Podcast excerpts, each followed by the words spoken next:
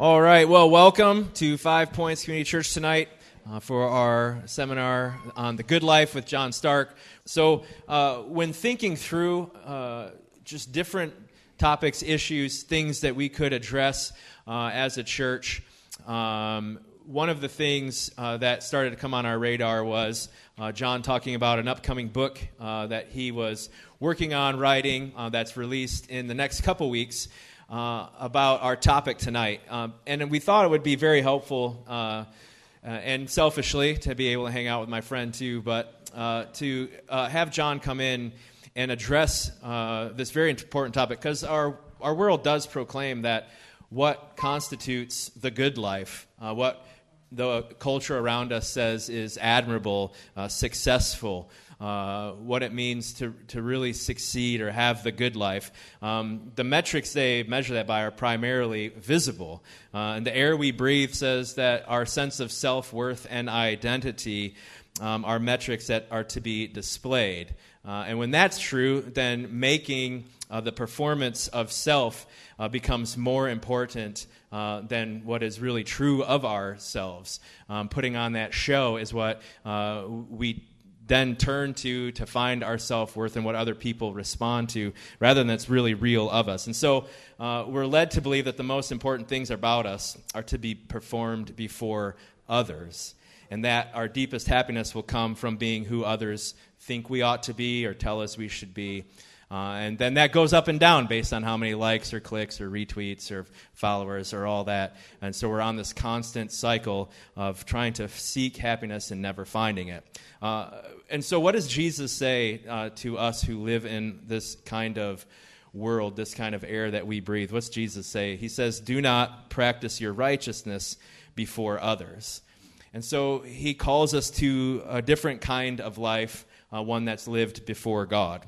And so he teaches us through that, uh, and hopefully uh, tonight John uh, will come and help us see these truths um, that the good life is not uh, lived before the eyes of others or even for ourselves, um, but the good life is found in the secret place where our Father in heaven sees and rewards. And so that's what uh, we'll shape our time with tonight. We're thankful for John. He's come from New York City, where he lives with Jenna and four kids in a small New York apartment. Uh, and he is the lead pastor of Apostles Church Uptown uh, and authored this book uh, that tonight is kind of based on the secret place of thunder, uh, trading our need to be noticed for a hidden life with Christ. Uh, that's coming out in a couple weeks. There's some postcards from the publisher out there to help you be able to pre order that uh, if you haven't already. Uh, and uh, he's also the author of um, uh, practi- uh, The Prayer. Sorry, I just lost it. It's Okay, Something about prayer. What's that? Prayer. Just put John Starke Prayer in Amazon, it'll come up. Uh, it's very helpful too. Uh, he's very thoughtful. Uh, if you've followed him on, on Twitter or blog post on the Gospel Coalition. Just very thankful for him coming. He's not only a dear friend, but a very trusted guide on this important subject. So, John, thanks for coming. And before you come and uh, speak to us, let me pray.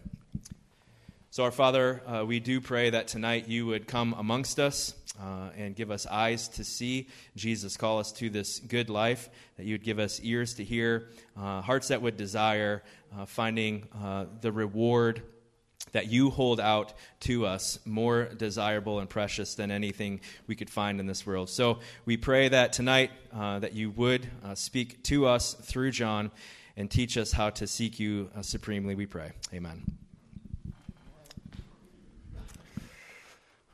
Um, JJ's going to feel terrible about forgetting the title of that book, and it's fine. Um, it's about prayer.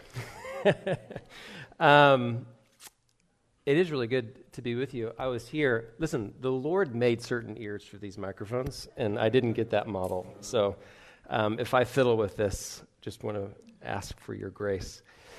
Um, I was here uh, in it, Five Points, about uh, 12 or 13 years ago, and it's good to see some familiar faces uh, this evening. So I'm really glad to be here. Um, we are talking about uh, what is a good life, and a good place to begin talking about the good life is thinking about what's wholeness. So this, this evening I wanted to talk about wholeness. What I mean by wholeness, you can think about wholeness in a few ways. Biblically speaking, you can think about it with the Psalms when they talk about being wholehearted. Psalm 9, I will give thanks to the Lord with my whole heart. Or Psalm 16:9, my whole being rejoices. Or Psalm 119, blessed are those who seek the Lord with their whole heart. Don't you ever feel guilty when you when you read that? I don't know if I do that. And it's it's talking about an existence where there's no contradictory parts in your inner life. Nothing, no divisions of allegiances, no conflicting desires. You know, it's like the I want a six pack, but I like pizza, right? It's that desire of I, I want deep relationships, but I have certain ambitions in my vocation that keep me away from intimacy. I have a desire to be intimate with Christ in the mornings, but I also have a desire for entertainment that keeps me late into the evenings, right? The, these conflicting desires. And, and part of the good life is being able to say, holy, like Psalm 27, one thing I have asked that I seek after that I may, do you know it? That I may what? Dwell in the house of the Lord forever. One desire. Not just I only desire one thing, but there's sort of one thing that orders all of your desires.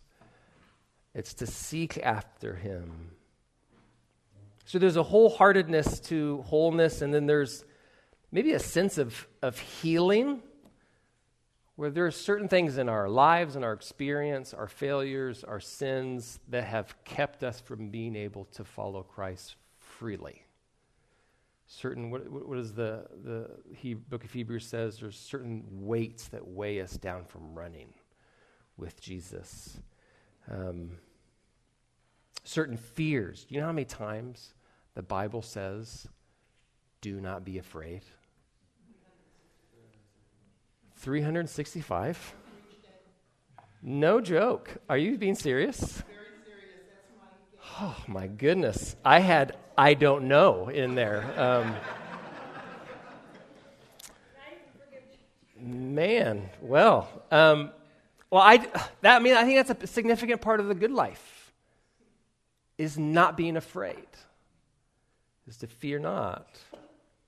So you can put off all the weights and just run. That's wholeness. And I think that's a significant part of the good life. But the, a difficult thing for li- living in our, in our modern world, our, our, our, world has a pretty different vision of what wholeness looks like. So I can give, give you an example.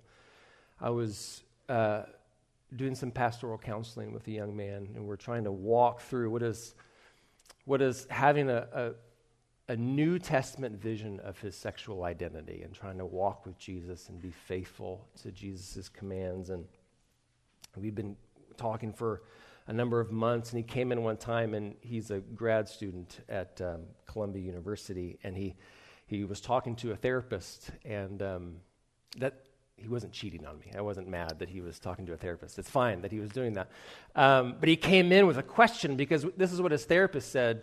His therapist said, listen, if you don't begin to walk in authenticity to your sexual identity and pursue sexual freedom, you'll never be whole. Um, and you'll have, what was the, the term? You, you won't have a mature identity formation. Now, whether the therapist is right or wrong, um, I do wonder where that came from because if you talk to my grandfather, who, uh, who lived in the middle of Missouri, was a farmer, was a son of a farmer. His name was John, just like me.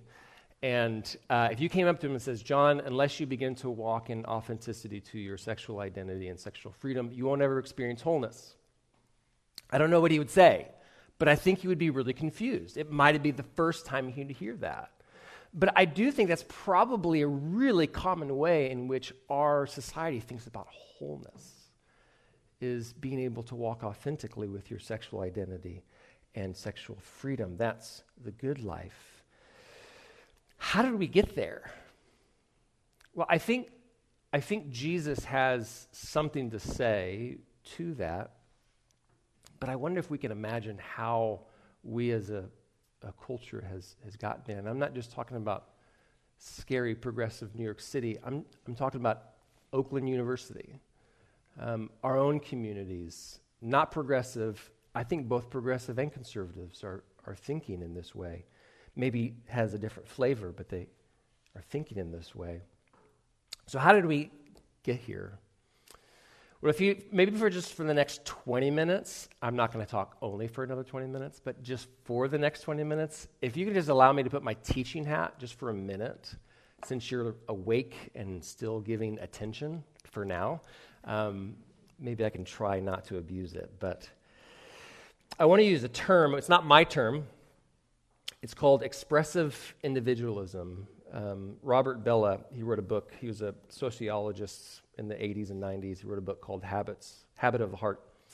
And he had this term, expressive individualism, to describe our modern world. And it really kind of comes from um, all the way back, if you remember from your like intro to philosophy class back in college of the Romanticism and, and Jean Rousseau, where very simply, that the version of you, there's a version of you that's beautiful and whole and authentic. And the problem is society and rules and traditions and conventions and codes and taboos all are inhibitors of your true self. If you could just get past those things, the most, what is most true about you is not tampered by society, it's not tampered by institutions and authorities. The, the question that they would ask is what would you desire? What would you want if you were liberated from social constructs and conventions of our world? Now, that was like the 17th and 18th and 19th century. They weren't seeking just deviant behavior.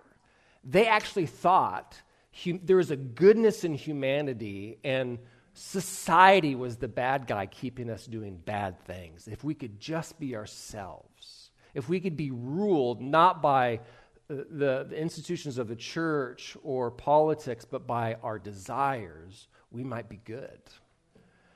And so, um, that's sort of like the DNA of how our society has begun to think about what's the good life? What is wholeness? So, if I can give you a definition now of expressive individualism, it's this, all right? The highest ethical ideal is the liberation and the fulfillment of the individual. That's the highest ethical ideal is the liberation and fulfillment of the individual. There's, there's nothing, there's no wider framework than the self when you're trying to construct values and priorities in, in our world. So, authorities and institutions and religions and families and communities, they're primarily either hindrances or enhancements to self fulfillment not primar- the primary ingredients to the good life. They're just either enhancements or hindrances, not the primary ingredients. Charles Taylor, um, he wrote a big, thick book on what is a secular society, and he doesn't use any really any meaningful language about religion. He doesn't go atheist versus religious. He doesn't go uh, sexually pure and sexually immoral. He talks about in a secular society, it's when there's no higher commitment than self fulfillment. There's no higher commitment than self fulfillment. The inner desires are what shapes our values and priorities.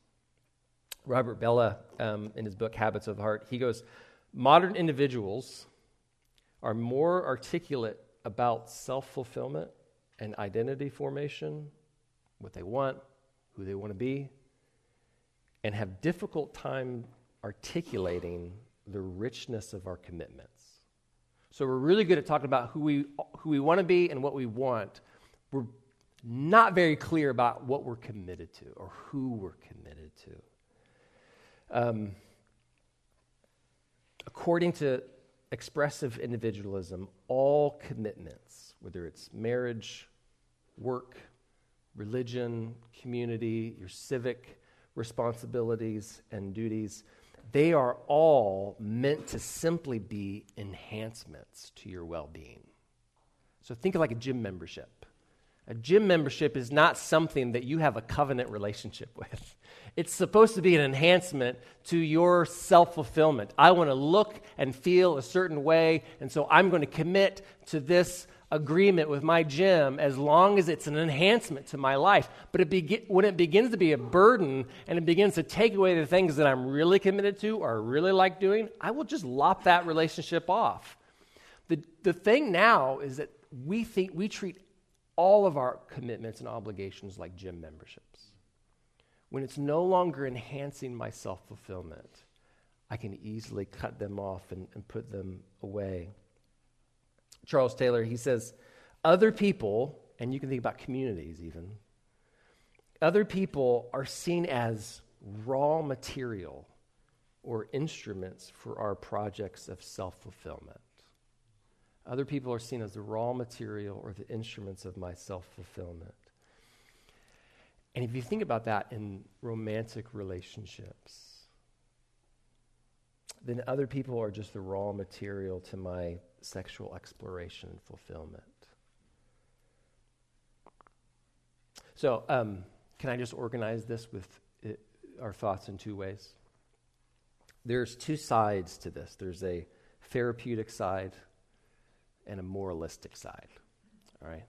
The therapeutic side, think back to my pastoral conversation with this young man who's trying to wrestle with his sexual identity. And the, the, the therapist who says, You will never be whole. You will never lack identity formation until you're sexually free. There's a shadow side to that. And it's not simply that he's in danger now or being tempted to go towards sexual freedom and sexual li- liberation. That's true. But this, the other shadow side of that is that only now the sexually free can be whole. And that's really hard when you're thinking about the life of Jesus, who lived a chaste life, who didn't seek self fulfillment as the highest, highest ideal, but self giving and lived a whole, li- a whole entire life as a single sexually chaste man. And what our society is, they cannot imagine that life being anything other than a diminishment, not the good life. The other side of that, um, Nona Willis Aronowitz, she's a columnist for Teen Vogue, which is not a bastion of New Testament sexual ethic um, she wrote a book called Bad Sex The Truth, Pleasure, and an Unfinished Revelation. I do not suggest that book, okay? So please don't read that book and go like, well, John told me to read it. I am not telling you to read this book. Um, but it, is, it was a very popular um, book in 2022 about how our culture is thinking about sexuality. But in a moment of, I think, real honesty, she said this the overwhelming emotion that young women feel in our culture that says you can't be whole without sexual freedom, the overwhelming emotion is shame and guilt. Guilt for not expressing yourself as freely and sexually as our culture thinks you ought to be in order to be whole. And shame for not having the same sexual desires and excitement as the cultural heroes seem to think that you ought to have there's a, there's a kind of sense, especially when, you know, in, and, and I, I encounter this a lot. There's a lot of uh, single people in our church in New York. There's tons of single people. And they're 35. And they hear, I'm not whole. There's something wrong with me. They can hear it on the conservative side, you're not whole because you're not married. Or hear it on the liberal side, you're not whole because you're not sexually free. And so there's this deep undertow of sadness. There's also a moralistic side. Um, you might be pretty critical of uh, expressive individualism, and I think you should be, but you might be critical because you think, well, they're just trying to be immoral. They're trying to just pursue a, a morally lax lifestyle. And I think actually it's hyper moralistic. Because the same therapist who said to my friend, You're never going to be whole, is going to say to me, And you're the problem. You're the immoral monster who keeps telling him not to be free. I mean, I grew up in the 1980s and I became a Christian as a teenager, and none of my friends were Christians, and none of them wanted to be Christians. None of them were interested in the morality of Christianity, but all of them to a T thought I was more moral than them. When I moved to New York in 2011, all my neighbors, none of them were Christians, and none of them wanted to be Christians, but they all awkwardly called me father because they didn't know how to like what to call me, and they wanted to give some sort of deference to me. I could go into any uh, hospital or community center or civic center, and there'd be a kind of deference, even though they just thought I was wacky in what I believed. They at least thought I was moral. But now, now Christians are thought to hold beliefs and commitments that are unjust immoral, and oppressive. We're the bad guys. And think about the hero narratives now in our movies. They're not the one who's sacrificing their personal well being for those who they are committed to and love, but they're the people who are brave enough to sacrifice relationships in order to seek self fulfillment. Alan Noble, he wrote a really great book, and I would suggest it. It's called You Are Not What You Are Not Your Own. And this is what he said. He said, Many have the common experience of waking up one day and concluding that the roles, relationships, and obligations and lifestyles that once defined their identity are no longer fulfilling. And in that moment, listen to this line. In that moment, a modern person can come to feel that it would be immoral not to follow this new, truer identity. There's a kind of empowerment that I actually, I'm obligated to follow what I feel like is my truer and better self.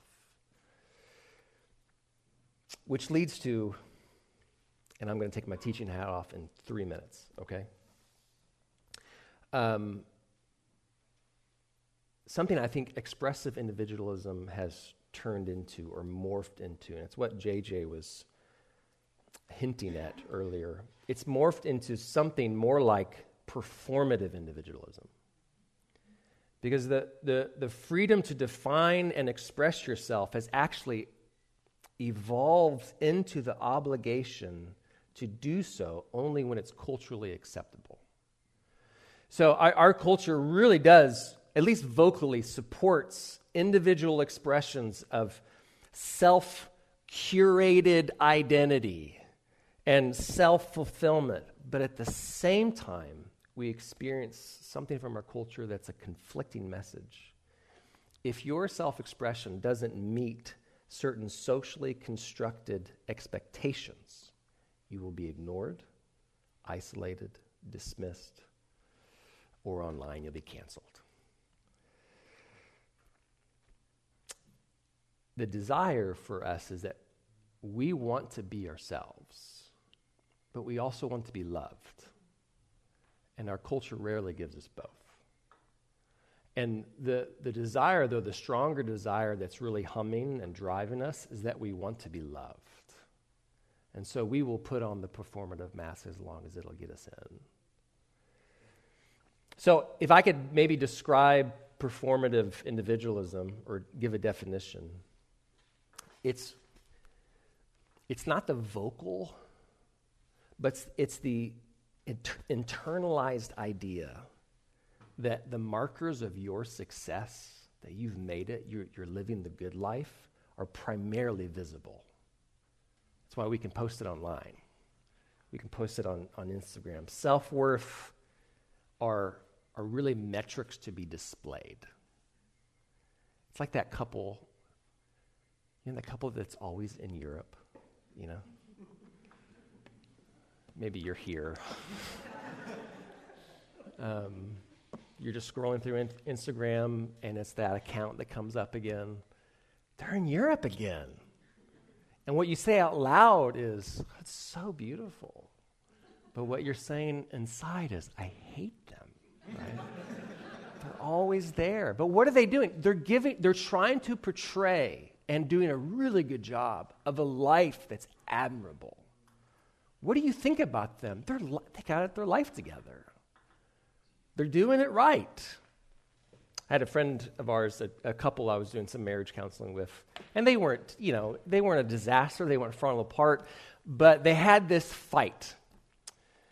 And she had to apologize for getting mad at her husband for taking a picture of her in their kitchen and posting it online when their kitchen didn't portray the kind of success that they think they ought to have gotten at this point, right? It doesn't have that like tung oil uh, edge with the hanging pots and the, you know, the, the things that you see that you want.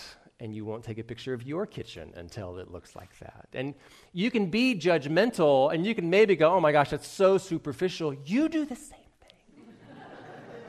right? She was just self aware and just repented of it it's often hard for us to repent of performative individualism.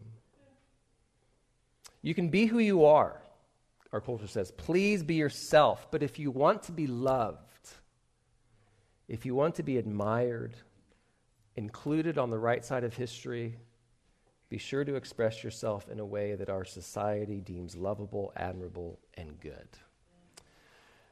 And that's a really exhausting life. It's not a good life but it's the only way in which we've learned how to be loved. And I'm not talking about the baddies out there. I'm not talking about, I don't know anything about Oakland University, so if they're great, I'm sorry. I don't mean to target them. Um, I'm not talking about just the, the, the nearest progressive university. I, I'm talking about just the normal ways that you and I have been formed. This is how we've been shaped. It's the hero narratives of every movie we watch. It's it's the, it's the subtext to most books that we read. And so I think Jesus has some guidance for this. Um, if you have your Bibles, um, you can turn there. If you don't, you obviously did not perform in a way that is admirable. I'm just kidding. I'm, please, I'm just kidding. You don't need to turn there if you don't like if you don't have your Bible. Um, but Jesus says in Matthew 6 1, uh, beware of practicing your righteousness before others in order to be seen. In other words, there is a kind of performative individualism that has always been there. And so um, it, this may take a modern kind of flavor, but Jesus has always known that we want to be loved and we will do anything we can to be loved and be included. Jesus is, is warning us that the human heart has an impulse to, to trumpet itself. We want to be seen and admired, and it's how we've learned to be loved. Cleverly, isn't it interesting? Jesus doesn't say, Don't display your riches don't display your skill sets. Don't display your balanced lives.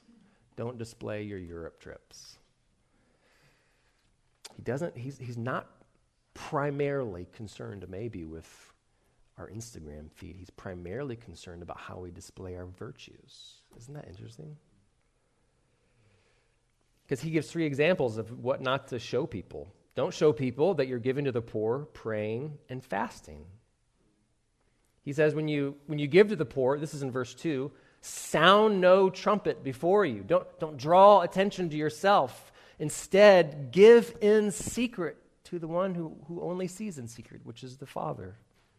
Or when you pray in Matthew 6, 5 through 8. He says, Don't give wordy, loud prayers so that people can hear you. He warns against the practices of the Pharisees who seem to just talk a lot when they pray, as if God is just waiting for the right combination of words to bless them.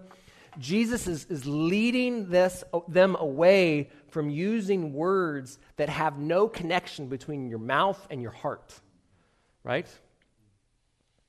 But instead, when you pray, go to right? It's, the, it's like the food closet because there's no, there's no windows there. And there's no windows into that window. Like when you're looking inside the house and you're looking around, you can't see them because they're inside somewhere else. It's hidden. Pray to the Father in secret, in verse 6, he says. And then the last virtue, which is the most dramatic one, or the one I think that has the most provocative lessons, is fasting. He warns against practicing your fasting before others in verses 16 through 18. He says, When you fast, don't disfigure your face. If you're a Christian long enough, you kind of learn how to carry yourself, right? You know how to speak in order to sound humble, right? You just kind of know. And if you're fasting or you, if you're doing spiritual things, you just kind of know how to carry yourself.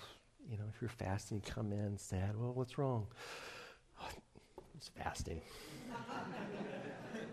Don't do that, Jesus says. Instead, when you fast, anoint your head and wash your face, which incidentally, did you know, that's what you do after you eat. Do the things that would display to others he just had a really good meal. When you fast, he says, fool others into thinking that you're eating. Now, do you see what Jesus is, is pointing out? When you're fasting, be careful what your face is telling others. It's all he's, he's pointing out the face. Don't, don't disfigure your face, wash it. Don't look miserable, smile as if you had a really good meal. It's almost as if Jesus is, is telling them to be a little misleading. Right? Not a very authentic Jesus here, right? I know the inside of your body is miserable, but I want your face to give the impression that you're doing great. But I actually think um, Jesus is not telling us to be uh, deceitful. He's providing a, a principle that doesn't just cover what you do when you fast, but he's, he's trying to give you a principle that covers all virtues. Fasting is not for the ones who can only see the face Fasting is for the one who can see the heart. Right? That's who it's for. Don't, don't, don't miss this principle. Do, do you know how to fundamentally live not for those who can see your face, but for the one who can see your heart? Do you know how to live that way? Do you know how to form and shape your life so that it forms and shapes your heart to live that way? Matthew 6 is is not just teaching about fasting, it's actually teaching us about a, a fast within a fast. And what I mean by that is, on the one hand, you're fasting from food, trying to stir and sustain your, your appetite for God. But on the other hand, you're, you're fasting from the glory and the praise of others, since you probably crave the praise of the world more than you think. You're fasting from that. Don't, don't under, Jesus is trying to not get us to underestimate these small crucifying steps of doing things for and with God in hiddenness and in secret and intentionally resisting what others might see. And it expands and grows your heart into being someone who rests more fully on what God sees and not the world. So, repeated in John, uh, Matthew 6, in verse 4 and verse 6 and verse 18 is that phrase it's your Father who sees in secret, He'll reward you. The Father doesn't just see our secret actions and completely misses our public actions, but he, he does seem to be indifferent to what we do in order to dazzle others. And maybe more concerned about how we try to form a sense of self. That how, how, how, do I, how do I get the feeling that I'm doing okay, that I'm making it? Live your life primarily for the one who sees not the face, but the heart. And we've been shaped to live this way. The narratives and the stories in our world shape us to live primarily for the people who see our faces. And it's making us miserable and anxious. I have a friend of mine who uh, he's done a lot of work on the um, Sermon on the Mount, which is where Matthew 6 is kind of in the middle of. And he thinks the Sermon on the Mount is primarily, I don't think he's right, but he's kind of right. He thinks it's primarily about anxiety. Don't be anxious. And because he's seen Jesus trying to pull people away from behavior that's making you anxious and only anxious. I don't think he's right, but he's kind of right, right? He's kind of there. We've been shaped to live this way, and it's making us anxious. Um, Jesus lived differently, obviously. And when we've been taught as Christians to not think of Jesus only as an example, right? We, we want to depend on his grace. He's the atoning Savior. He died for your sins so that you don't have to live up to his example, right? Amen, right? The, the, the Sermon on the Mount is not a new law. Moses went up on the mount, got the law. Jesus went on the mount and gave the, uh, gave the Sermon on the Mount. It's not a new law to live up to because that will crush you. Jesus died for all the sins that you didn't keep up with on the Sermon on the Mount. But it is a vision of the good life. It is a pattern to live your life after. In John um, 2, um, you don't have to turn there. Jesus has just turned all the water into wine and threw another great party, extended the party into the night, and people started following him. Uh, they, they loved all of his great signs, and I guess especially the wine, I guess, and bread's coming. So, um, and a great crowd began to believe and follow him. But there's this phrase in verse 24 of chapter 2. It says, But Jesus, on his part, did not entrust himself to them because he knew all people. Now, if you've th- thought about that verse, maybe we kind of think that is talking more about what's in us which is not great. And John is all about the fragility of faith. It just seems to kind of fade when things get hard. But really, also, it's also about Jesus. What's in Jesus? He didn't entrust himself to them. Jesus knew how to practice the principles of Matthew 6 to resist the world's praise and live in the secret, secret place with his Father. He, he entrusted himself to something deeper than man's approval a deeper, a deeper reward, so to speak. It's, it's as if Jesus was sort of humming to himself Psalm 102 over and over and over again throughout his life. And it goes like this They will perish, but you will remain. They will all wear out like a garment, but you are the same, and your years have no end. Because if you go to the end of the Gospel of John, what happens? The praise goes away. And they begin to cry out, Crucify him, right? Exchange Barabbas for him. And he completely loses favor. And Jesus could quietly, I mean, he, what does Isaiah says about him? He, he, he went without talking.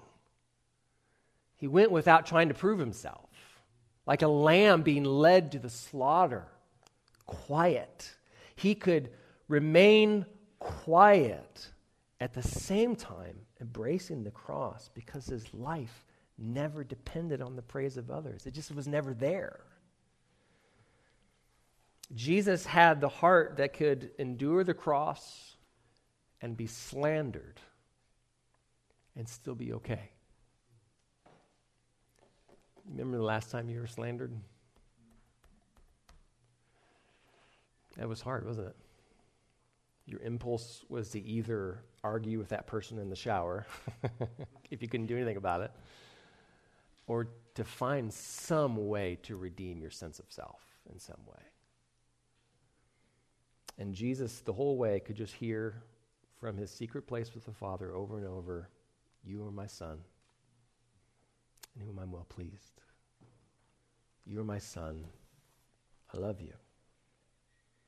Now, what I want you to see is that the heart that takes these small crucifying steps, these fasts within a fasts, learns how to resist the praise of others and can be formed or counterformed into a heart that can pick up the cross and follow Christ, even or especially when it costs us deeply.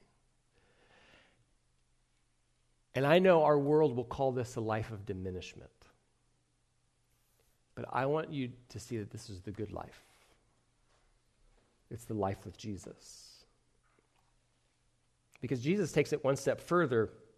He says in back in Matthew 6, but when you give to the needy, don't even let your your your right or left hand know what your right hand is doing.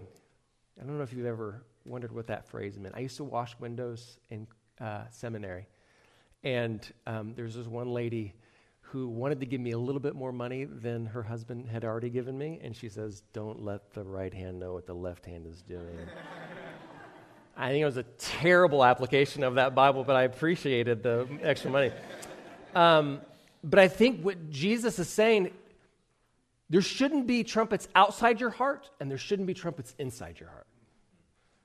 There, there, don't let the right hand, there's something about your inner life that is not, there, there's a, a lack of What's the t- term? Uh, Frederick Buechner says, this teaches us to be unself conscious and unself impressed because we're seeking for justification somewhere. And we need it in Jesus, but we're going to reach somewhere quicker and easier first. And Jesus is trying to liberate us from having to impress others and impress ourselves. And that is a hard battle because there's an inner war, there's an outer war. With ourselves, we're constantly asking, Am I doing okay? Or with others, you're constantly asking, Do you think I'm doing okay? Are you just waiting for that, like, post you post on Instagram of your wonderful backyard, and someone says, oh, I want your life. And that is like the peak right? I did it. Someone wants my life. and that's it. And that's kind of lame. That person might even delete that comment later, like, I overdid it. Right? Jesus wants to free you from that. And he wants to heal you from that. He's trying to teach us not to live for the eyes of others or even for ourselves, but to find our life in the secret place with the Father and be okay. The place where you can be yourself and be loved. All right, let's pray. Um, Father, uh, Jesus is a, um, a model to follow, and we can crush ourselves trying to be perfect like him. But would we instead hear the words of Jesus when he says, Come unto me, everyone who's weary and heavy laden with burdens. We have been trying to follow some vision of, good, of the good life that has made us weary and anxious and full of burdens. Would you help us just to come to you and receive rest? The hearts that are really restless and longing for for good in this world. Would you come by the power of your Spirit and allow us to rest in your goodness? We pray all these things in the name of Christ. Amen.